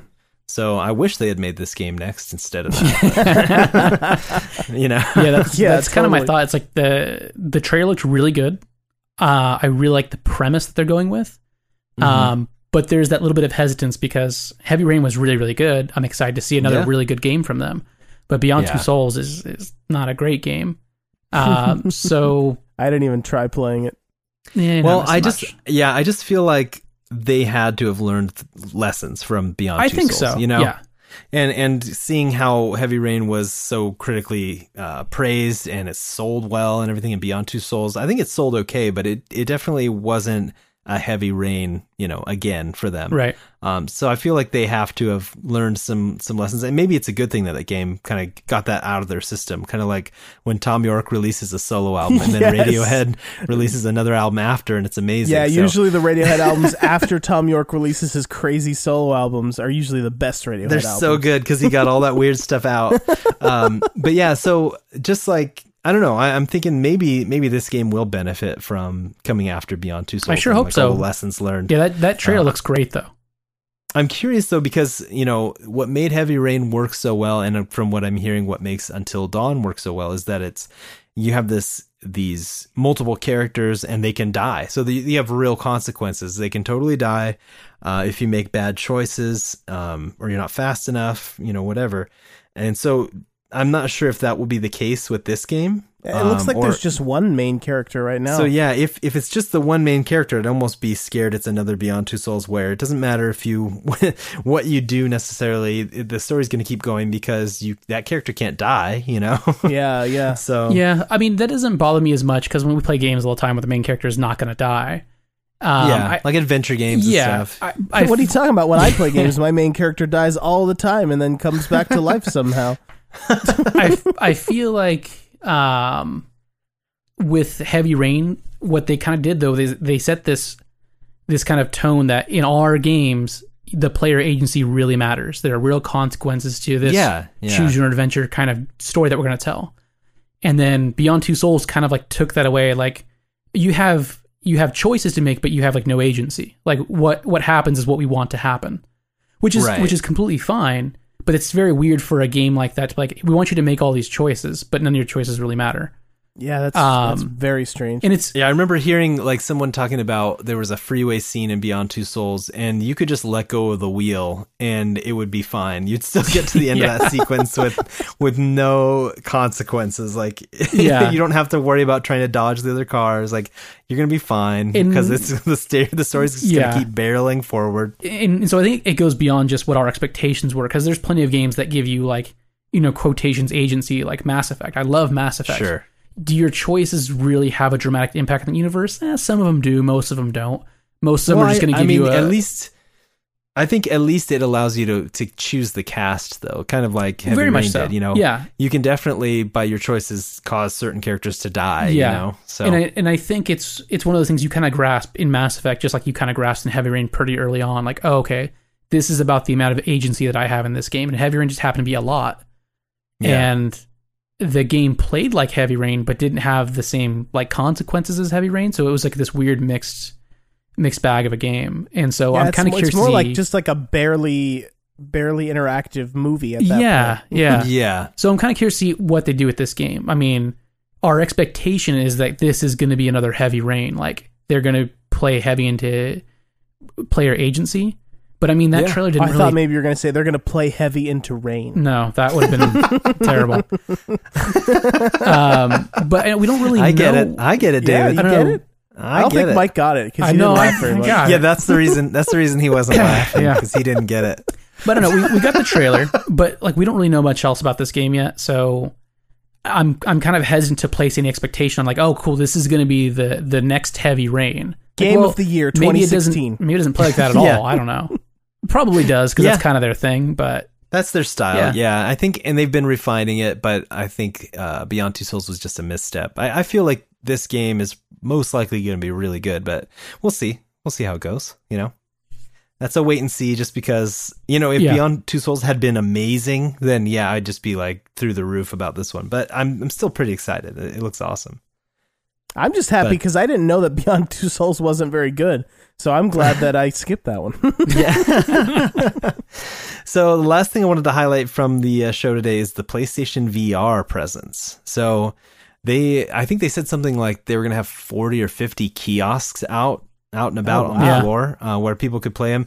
That compared to PlayStation Experience, they had when it was still back in Project Morpheus stage, they had like five or six or something like that, and the line was like a day long. so it, I had one day there. I was like, no, I'm not going to sit in that line all day. like, Yeah. that's uh, that's that's crazy. But I, I think it's cool that they're allowing people to you know get hands on with it because I think there's no real way to tell people how good VR is until they try Right. it. You know. So I think that's going to be cool. I, I wanted to quickly see if you guys have any price and release date speculation. Yeah. Whew. That's a good Uh, question. So they've already kind of talked in the past how this device is going to be considered not a peripheral necessarily for the PS4, but like a platform in its own right. So yes, it's Yeah. going to use the PlayStation 4, but they consider it to be its own platform, and therefore we should probably expect a platform cost out of this thing. So are you Yeah. thinking like three hundred I? I really feel like we won't see this for less than three hundred dollars. Yeah, Andrew House is said in an interview uh, that it's priced like a console. Yeah. So I I don't know what that necessarily means. I I was hoping I was always saying like I'd be totally on board. I'll buy this day one if it's two hundred bucks. Right. You know. Yeah. If it's more than that, then it's like okay, now what is and- there? What's coming out on this thing? and we don't know. I mean, what they feel like a console cost, you know, means could could be interpreted differently. But Yeah. I feel like we're not far enough away from the PlayStation 4 release that when they start tossing the word like console priced, like, well, your console still costs 350. Um, so chances are we're probably going to see the PlayStation VR headset for around $300. Uh, maybe more, um, but I don't think less. Although that would be awesome. Yeah. Yeah. And so here's the thing that worries me. Okay, so Oculus Rift is coming out next year.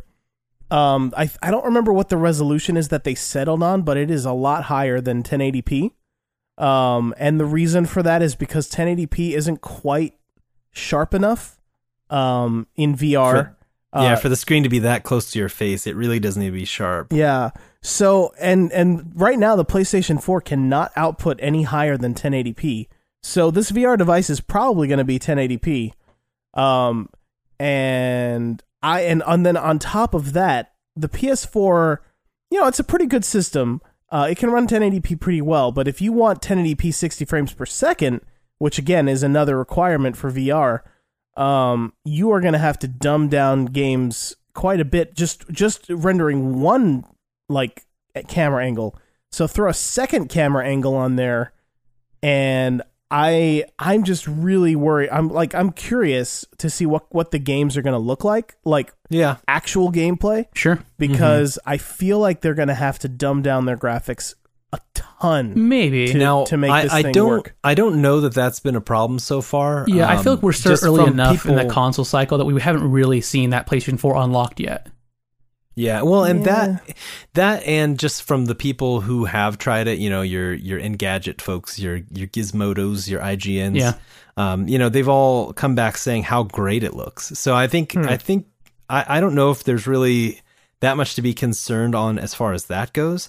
For me, it's it's definitely price. You know, if it's if it's priced out of where what it feels like it's worth it, Right. and then also what's on it you know if i buy it and that that kind of it got me thinking today like you know a lot of these tech demos they've been showing off for a while you know at, at these various trade shows you know the london heist the kitchen one the uh, the deep sea one uh, I, i'm almost wondering if they would be smart to release you know uh, a pack of tech demos with it you know Yeah. like kind of kind of Wii Sports style Mhm. you know have like Yeah. all these little mini games these mini experiences that when you buy the thing you have this and now you can just you can try it out and get it and have it be like something you can show to people I think that'd be very like- smart. yeah because i mean other than that you know the only real games i mean there, there are a few that that we know of uh like eve valkyrie Sure. Um Rigs Yep. looks pretty sweet that's from the killzone uh on the vita team what was it Kill- killzone mercenary Mhm. team uh Guerrilla Cambridge and then um you have uh, Gran Turismo, which was talked about today, which is pretty. That's a huge one to have. Yeah, that's uh, a- like a VR killer support app. for. Yeah, so I mean, if if it were exclusive or something to the uh, the PlayStation VR, that would be a whole different story. Um, that would be probably killing that game. Yeah. But it's cool that it does support it, and that people who want to get fully immersed and get their steering wheel and their pedal and their driving gloves on, and their VR helmet, you Their know, leather like- jackets. their leather jackets, yeah, and their REO Speedwagon cassettes, and they just like, you know, they they hop in there and they're just loving life, playing some Gran Turismo Sport. Is it Yeah, Gran Turismo Sport. the new one? So that one's it's going to be more of like a platform. Seems like right? it. Yeah, I mean, I you mean, they didn't yeah. they didn't talk a, uh, about that a ton, at least not that I remember. Uh, I kind of had to parse through some of that stuff because you know I had to work today. Yeah, Um, yeah, start I, falling- I've I barely start had falling any asleep. time to look at any of that stuff. yeah, so. but I feel I, f- I feel like the impression that I got was like, yeah, this is their Gran Turismo platform, and so you'll probably end up kind of uh, paying piecemeal for different packages that you can add to the game instead of waiting for a whole new game down the road. Sure, sure. I mean, one thing Shuhei Yoshida came out on stage and he was talking all about PlayStation VR. He showed like the sizzle reel and all this good stuff. But um, one thing that he said that did pique my interest was that 200 different developers are working on PlayStation VR games right Yeah. now. That's, That's a a lot. lot of That's support. a lot of developers. That's a lot. A lot of people are excited about yeah, this thing. I, so I feel like that's- they're they're in a good position for this. Uh, I think people Yeah. are pretty pretty jazzed about the whole VR thing. Um, yeah, as long as they don't pull a Vita at the last second. Everyone was jazzed about the Vita, Yeah. right? E- e- e- you know, people were coming back from these trade shows talking about what a great handheld it is. And We're making a Bioshock for Vita. Yeah, I can't believe the price and Bioshock Vita and all this. Valve and then is like the, committed to Vita. yeah, at the last second, um, the Vita got you know basically they're like, oh yeah, yeah. By the way, um, you know, it has this really expensive memory cards, and everyone's like, oh. Well, that sucks, you know. Yeah. like that boosts the price. Like now, it's not as appealing, and then you know it didn't sell super well right away, and then the developers start pulling support because there's not a very big you know console install base, and it's like, yeah, well, you know, th- there's a definite, e- very easy way to screw up the PlayStation VR, and that would be if they price it out of people's range Sure. and there's not enough support up front. yeah. I, I feel like they probably learned their lesson from from some of those products, like between the Vita and the Move, and you know PlayStation Eye, and afterwards a PlayStation Camera. They kind of had though, a, a the track people record who- of, of lessons learned. I think. Yeah, the people who bought the Move now have to be loving it though, because they can actually use it with the PlayStation That's VR. true. Yeah, I'm I'm kind of curious how that's going to roll Like out. dust it off. I- like yes, I wonder- I knew it would be good. I wonder if they sold enough moves to like vet them releasing a, a package of the VR headset that doesn't have move controllers in it. Because I Oh man, I kinda it feel like does it's a not come given. with controllers. I, that is, I feel like it's a given. Like again, if you're going to price thing at 300 bucks, like what console doesn't ship with a controller? Like so, if Yeah. they're going to sell us a console, it's going to come with a controller. Um, so probably two move controllers because that seems essential. It's going to come with I the mean, not necessarily though, because since you have, it'll probably have to come with a PlayStation Eye because that's how they track Sure, the thing. But right. you can you can play those games on a DualShock Four, so you don't have to bundle it with a controller Mm. necessarily. Yeah, maybe. I, I don't. I don't know enough with the the games that they're. I feel like it's going to towards, but- drastically alter the game if you can play it on a controller and a move controller because you know like one one is way different than the other one. Yeah, like the move true. controllers. You know, like how can you move forward and backwards? You know, like with with a there's no right analog stick, Yeah. is there, Uh, or a left analog stick? I haven't touched a move in a really long time. I can't remember. Yeah. I, I don't. Anyways, I don't think there is, but I mean, the the primary thing is is there's a lot of these demos. They're geared to only work with move controllers. Yeah, like some of the games, Yeah. like like maybe maybe Rigs and and E Valkyrie, you can play the controller no problem. But a lot of these tech demos they've been shopping around, like these things only work with move controllers. You can't play London Heist with a with a regular controller. It's not going to work. Yeah. So I don't know. I I would be pretty shocked if there's not move controllers in that box, personally. Hmm. Okay. I feel Well, like yeah, it'd be a I big guess- mistake if there weren't. Yeah, Yeah, well, I mean, I just think if you if you're packaging the PlayStation VR and the PlayStation camera and Move controllers, it's just bumping the price up more and more and more. I feel like there has to be a con like a base. Unit yeah, but too, I I know? feel like you run into that the core system. Sure, but I feel like you're in that dangerous area if you don't, where it's like, okay, I got to buy the, the VR headset, now I got to buy Move controllers, and now I got to buy a camera. Like, if it's not in one package, I think they don't sell enough of these things. Because I don't think there's enough Move controllers out there. I certainly don't have any Move Yeah. controllers sitting around. It's hard enough Yeah, to get I people to either, buy. It's hard enough to get people to buy one peripheral. Imagine trying to get them uh, to buy three. You know, like Yeah. that's crazy. Yeah, So- I mean, well, I already have a PlayStation camera, and I think I, the, actually the PlayStation camera actually sold a lot better than they anticipated. Um, when yeah, it's true. They were sold out. out for like a Yeah. like almost a year. Yeah, so I I know that they have they have sales figures on those, and they can say, okay, well, here's our you know here's our install base for the camera. You know that probably makes sense to to sell the uh, PlayStation VR without the camera, at least in in you know one package. Um, but yeah, I I know what you're saying though about the the Move controllers. I, it, I guess it remains to be seen. Yeah. Um, what they end up doing and how much it costs. I feel like they're gonna they're in a good position though. Microsoft's VR, you know, solution isn't anywhere near being ready to go, and Oculus is gonna be around the same time frame. But all and the specs are so like super high for that. the specs are super So- high for that and i think in addition they they announced uh, like a few months back they were going to have to raise the cost of the of the retail unit for that thing Mhm. so some places are speculating somewhere around $600 for the oculus rift oh gosh, so yeah, that's not gonna happen. wow. yeah and, and maybe that that may not be accurate i don't you know want to spread falsehoods about that but i, I feel pretty confident based on some of the reports that come out that the oculus rift is going to be more expensive than uh than playstation vr so like they're probably in a really good position to release right now as long as they yeah, can come up with some content for us to actually use on the thing yeah, yeah. So all right, well that's the end of my topic. Um, David, All good right. sir. Okay, so my topic, and I'm gonna try to make this quick because uh, We've we've already run pretty long. yeah. uh, so my topic is uh, we're we're talking about Nintendo again.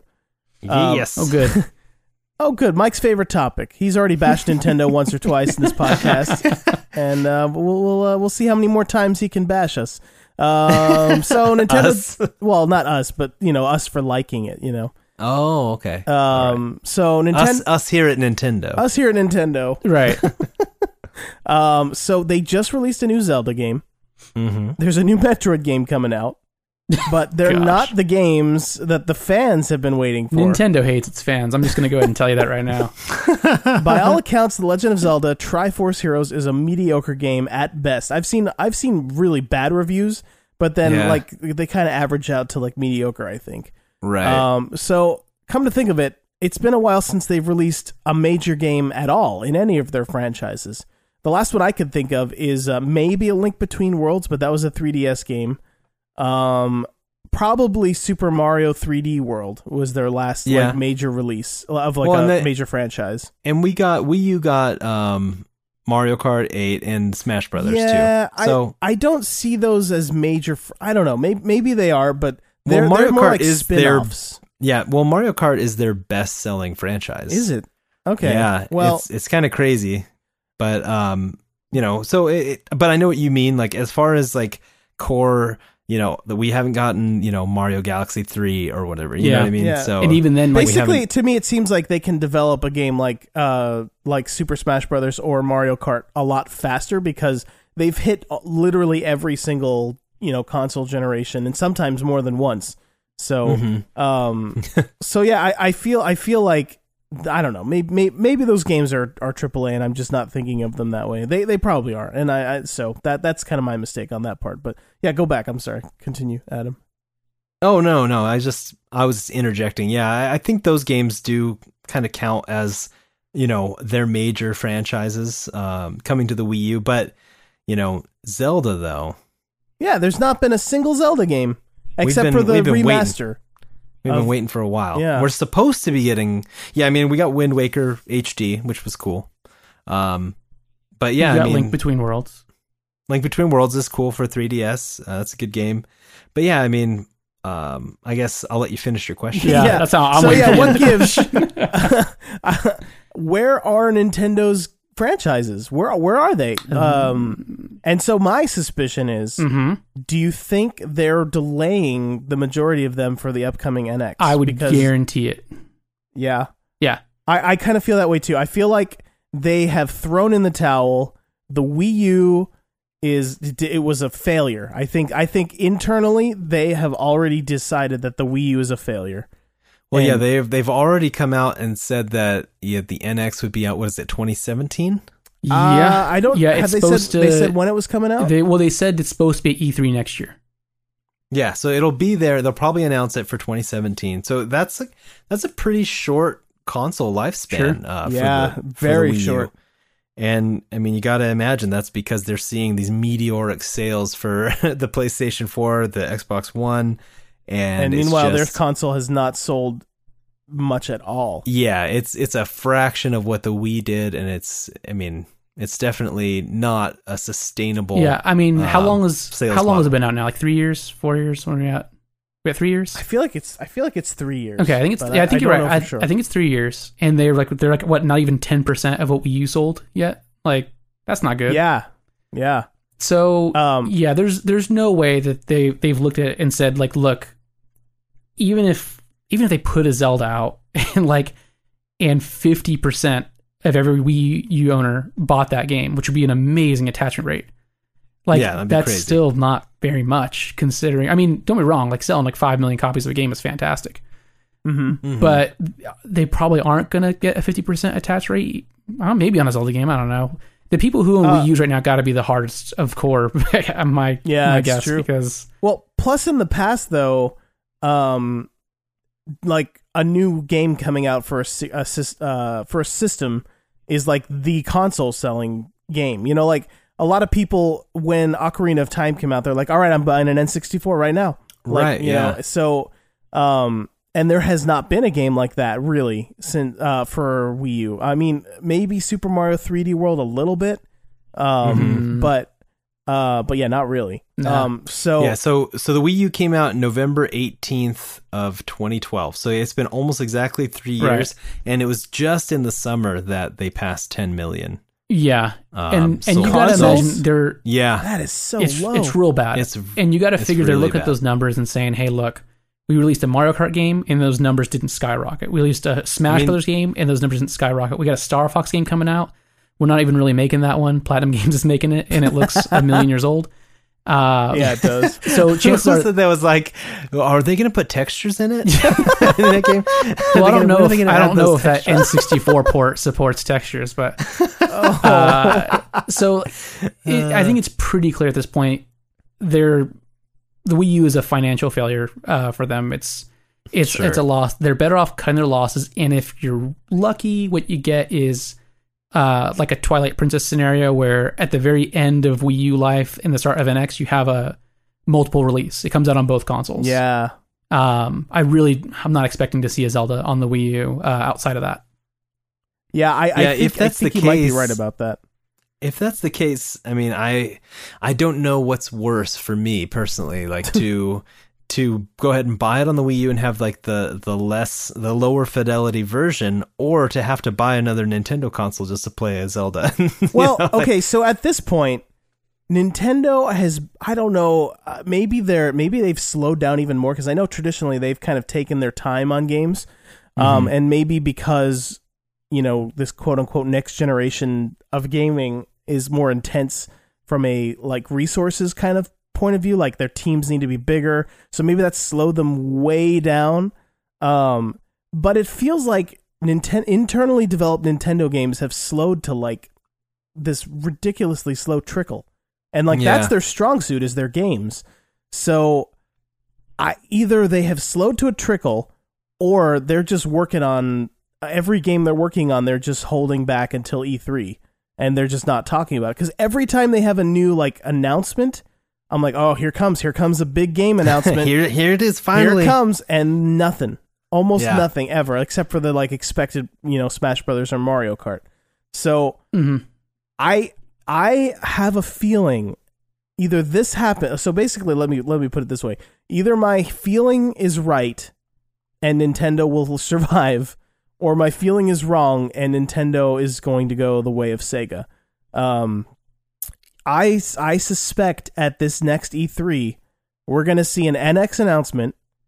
It's going to be way better hardware than PS4 or um, Xbox One as far as like uh, you know specs. I feel like Yeah, so that they they've claimed that it's industry leading hardware. So yeah, it Yeah. should be at least as powerful. I, I think it'll be more powerful at this point. Um, because they made that mistake with the Wii U. They made it as powerful, and then the next generation came out, and the, you know they were last gen again. Um, so I feel like they're going to try to push it a little forward this time. Um, so that and that they're going to have like three major games to announce w- alongside it, like maybe a Metroid, definitely a Mario, definitely Zelda. Um, Mm. so this is my hunch, and if this hunch is wrong, I think Nintendo screwed. So I, I don't know. I, what do you guys think? Do you, do No, you think no, I mean I think you're right, and I but I, I I don't think they'll give us a Metroid game. Um, just because those things, I mean, Metroid just doesn't sell. okay. So what would you put instead of I, Metroid? I don't know, but like we all, I, I- I know Nintendo fans, we love Metroid, but Uh-huh. those games traditionally has just never been the blockbuster games that we thought they were, right. and so I don't know. Do they really need to go after the hardcore Nintendo fan? Like, you're definitely, if you're a hardcore Nintendo fan, you're going to buy the next console. I don't care what they do to you, you're still going to buy their next console because you're crazy. I don't know. I feel like a lot of people might have learned their lesson with the Wii U. no, you that's know? true. I, I feel like every generation where they disappoint their fans, more drop off. Like I feel like with GameCube, a lot of people dropped off for a little while, but then Wii U was just like it sold like gangbusters, and everyone got one anyway. Right. Oh, the Wii, the original. I'm Wii. sorry, yeah, the Wii, not the Wii. Yeah, yeah. Well, Also, it needs a dropped better off name. because because everyone bought everyone's mom essentially bought a Wii for for Wii Sports, right. Yeah. Exactly. which to- meant to there was nothing but shovelware on the rest of that system. There were no games Yep. to play on it. Yep. Um, you know, I mean, that's not fair. There, there are a lot of first party games There that were, were- good. there There were were a the Mario few. Galaxy. There were- were yeah. not, but Yeah, Mario Galaxy, I loved. Right. that and, game and was good. Yeah, and I would. I, that's the thing that could probably make me buy another uh, Nintendo console is if it was like coming out and it was Mario Galaxy three or whatever, and it looked Oh. incredible, you know, and and maybe they got the the prettier version of the new uh, Zelda. And it's like okay, all right, but I just.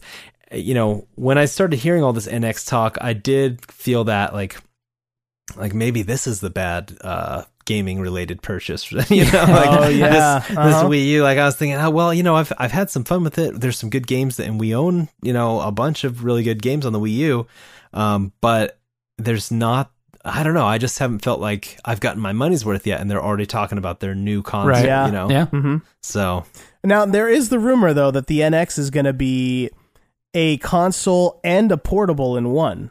So that Right. would be Yeah. kind of cool. Uh. I always felt like the Wii U should have been like that in the first place. Like you should be able to do something with that gamepad when it's not near a Wii U. sure. Um, mhm. I feel like that's weird.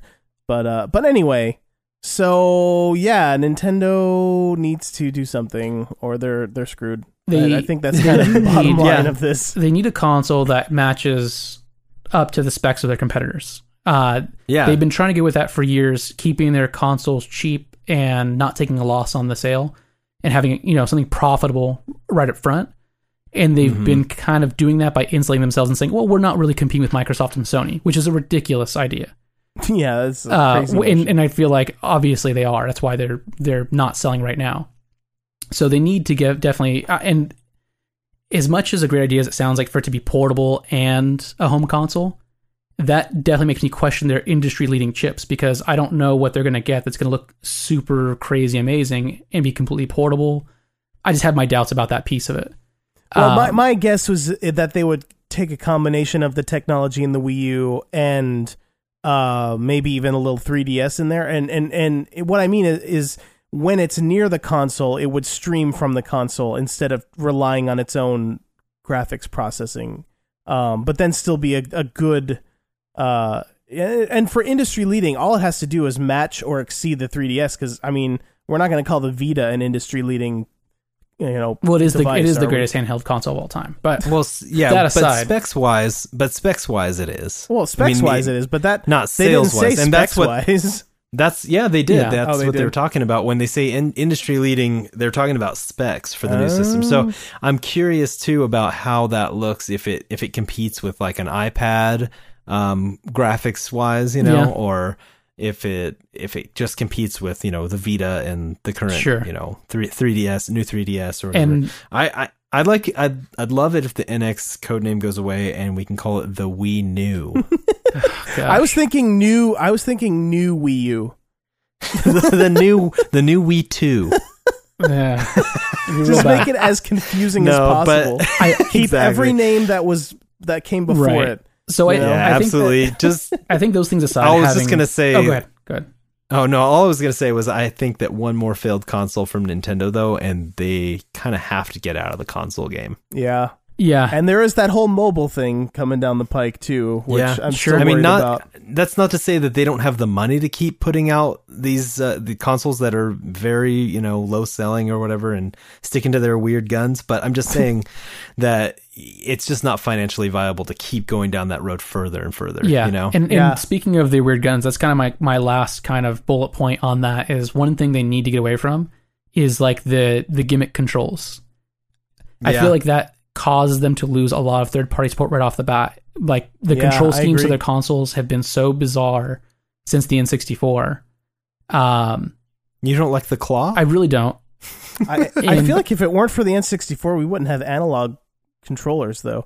So I think they should keep at least trying to innovate, but you know, don't go too crazy. Uh, I don't know. You know? Uh, I, I think once we moved into the 3D realm with the PlayStation, like those sticks were going to come one way or the other. I don't know, Um, man. I don't know. But I, f- I feel why didn't the P- PlayStation launch with a analog stick then? I'm sure I mean, Yeah, there was a learning didn't. process. You know, Th- that was kind of their first crack at, at video games in general, let alone like 3D games. So I think initially when PlayStation controllers started off, they were probably just trying to copy what was out there. Um, yeah, yeah. But but aside from it that, was very much like a little bit souped up, more ergonomic Super Nintendo controller.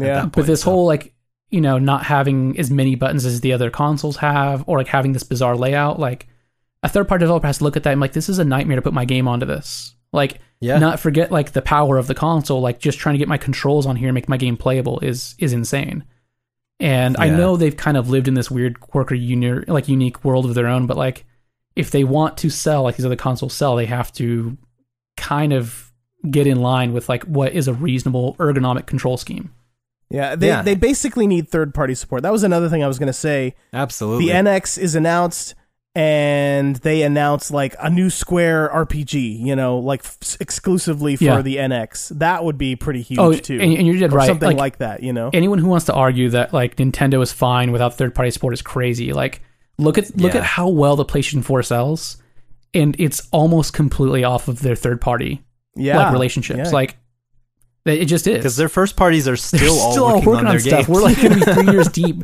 and getting the majority of first party things like 3 years in or some of these 4 years in. But their third party relationships are so strong that like that console still sells gangbusters. yeah. So Yeah, anyway, that's that's my topic, boys. Yeah. No, that was good. Nintendo's That the was a good worst, chat. and we can move on. So, Mike, your topic, good sir, to close us out. So this this should be an, a nice quick one uh, because it doesn't necessitate much more than a yes or no answer. Although it's more interesting if you give me more than that. Um, Also, speaking of crazy control schemes, yeah, kind of. so uh, you know, Rock Band Four and Guitar Hero Live are, are now out. It's been it's been a few years since we've had you know these plastic instrument rhythm games, and I'm just Yes. kind of curious. Have you guys gotten the the rocker's itch and are, are looking to to jump back into the party games? yeah, I've got a serious case of rock itch. I knew you would. I could hear it in your voice. Rocket. Um, no, yeah, I mean, first of all, let's talk about really quick, Mike. The first night we ever hung out together, we were playing uh, Rock Band. This is very true. yeah. Yeah. On the Wii. on the Wii. so I have very fond memories of, of that evening in particular. oh, yeah. Um, but you know, I I did I really was into uh, Rock Band. I got Beatles Rock Band. That was my favorite one. I have that one. Yeah. um just playing all those ah, I loved I loved the drums, I loved playing the bass, and I missed it. And I still have all my old peripherals uh somewhere around here. Oh, you can still use them. Uh, yeah, well, Yeah. I'll need to buy a dongle because I got them for Xbox, so I need to uh, get the little Xbox One dongle. But yeah, th- Dongle. then I can play Rock Band Four. Dongle. did I did I accidentally just go to the website where you can like hear how words are pronounced? My bad. Let me uh, let me continue talking here. Um, um, so yeah, but Rock Band Four is the least interesting of the two, uh, which is a shame. Uh, the that new Guitar Hero is crazy. Have you guys seen it? Yeah. Yeah. I I've seen it a little bit. Yeah, it, it does seem pretty cool. It's still not enough to pull me back in. though. Oh man, so I, you're done. I feel like I'm. I had plenty. I, I played. I played Rock Band one, or no, excuse me, um, Guitar Hero one on PS2, and then I got a Guitar Hero two, which I was slightly less into than Guitar Hero one, but you know it happens. And then I skipped over Guitar Hero three and Aerosmith and you know everything else up until Rock Band came out. Or actually, Rock Band 2 came out. I- so I got Rock Band 2 for the PS3. I had a blast with that because of the drums and stuff. Um, and then I remember Mike, you got the Rock Band Beatles. Yeah.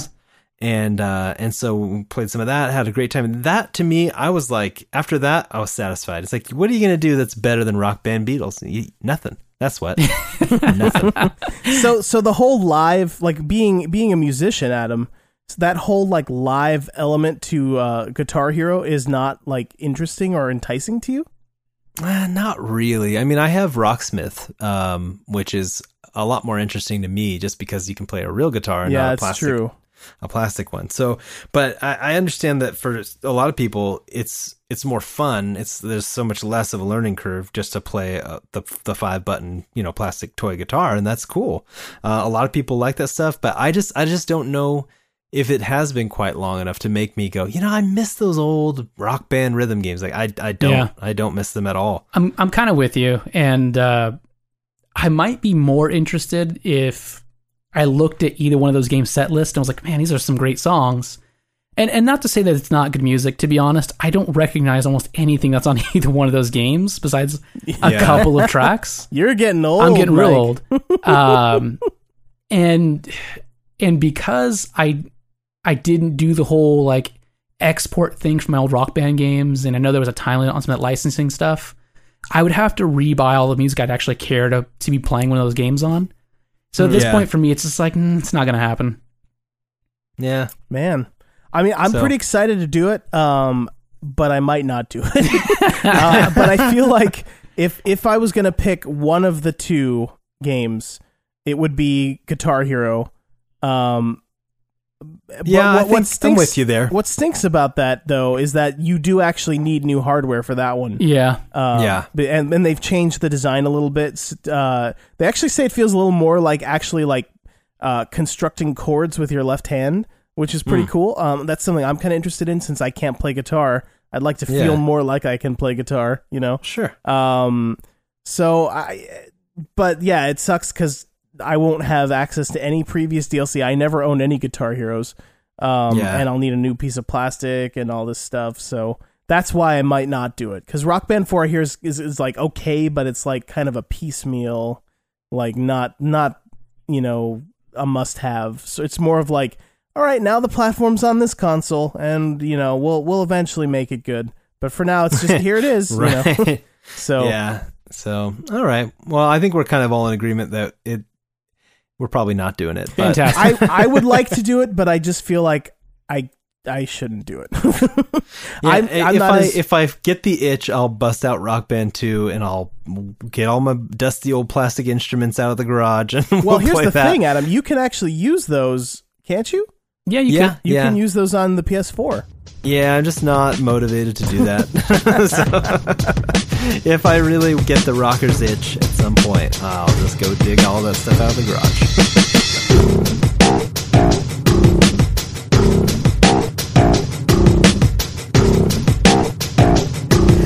All right, end of the show plugs for Min. Yeah. Wow. We're, we're, we made it, guys. We're still we made alive. it. we made it. Help support the show for zero dollars by signing up for a free audiobook on audibletrial.com slash sbfvgs. Get crazy. Treat yourself to an SBF VGS t-shirt on cafepress.com slash sbfvgs. Um, again, special thanks to Eric Kruger for the podcast logo. Um, if you like the show, help us out by leaving a glowing iTunes review and tell a friend. Um, you can follow us on Twitter, SBFVGS podcast. Dot, oh, SBFVGS What podcast. Almost died. Almost died. Uh, I am Barry White on Twitter, B U R Y W I T E. Mike is Taco Douglas. David is David J. Tate. Um, you can also find us under those names at uh, PSN and become our buddy. Um, except for Mike, who is Taco underscore Douglas. If we ever get that that PSN name change, maybe I'll I'll, I'll fix that. But Yeah, that's another thing that they talked about in the uh, poll that they were saying. Oh, there would you you go. like PS1 or PS2 games? So hopefully everyone said yes, because I can't imagine why they would not want the option to change their name. I think there is a huge grassroots movement to get that uh, that feature. So we'll we'll see. We'll Yeah. see. Um, but yeah, join the Super Best Friends video game sleepover PS4 community and friend us on there. Play some games with us and other Super the Rest friends. You can also find us on Facebook at facebook.com slash SBFVGS or follow the blog at SBFVGSpodcast.wordpress.com. And don't forget, I have will have just played a live stream of the uh, Telltale Tales from the Borderlands game. Um, you can find that on our YouTube. Which, if you just go, to, I just did it right now. If you search for YouTube SBFVGS, you will find it. There you go. Easy. There you go. Check out that new stream. Yeah. That will happen in the future, but will then be in the past when you are hearing this. So that's all the time we have for Super Best Friends Video Game Sleepover episode 29. Thank you for listening. We'll be back every two weeks with more extremely convincing French accents and opinions on gaming. Wee wee. oh, Paris Game Week. Oh. All right, oh, man. thanks for listening. Goodbye, everybody. Goodbye. Sorry. Sorry. Mon frère. Sacre bleu. Buggy.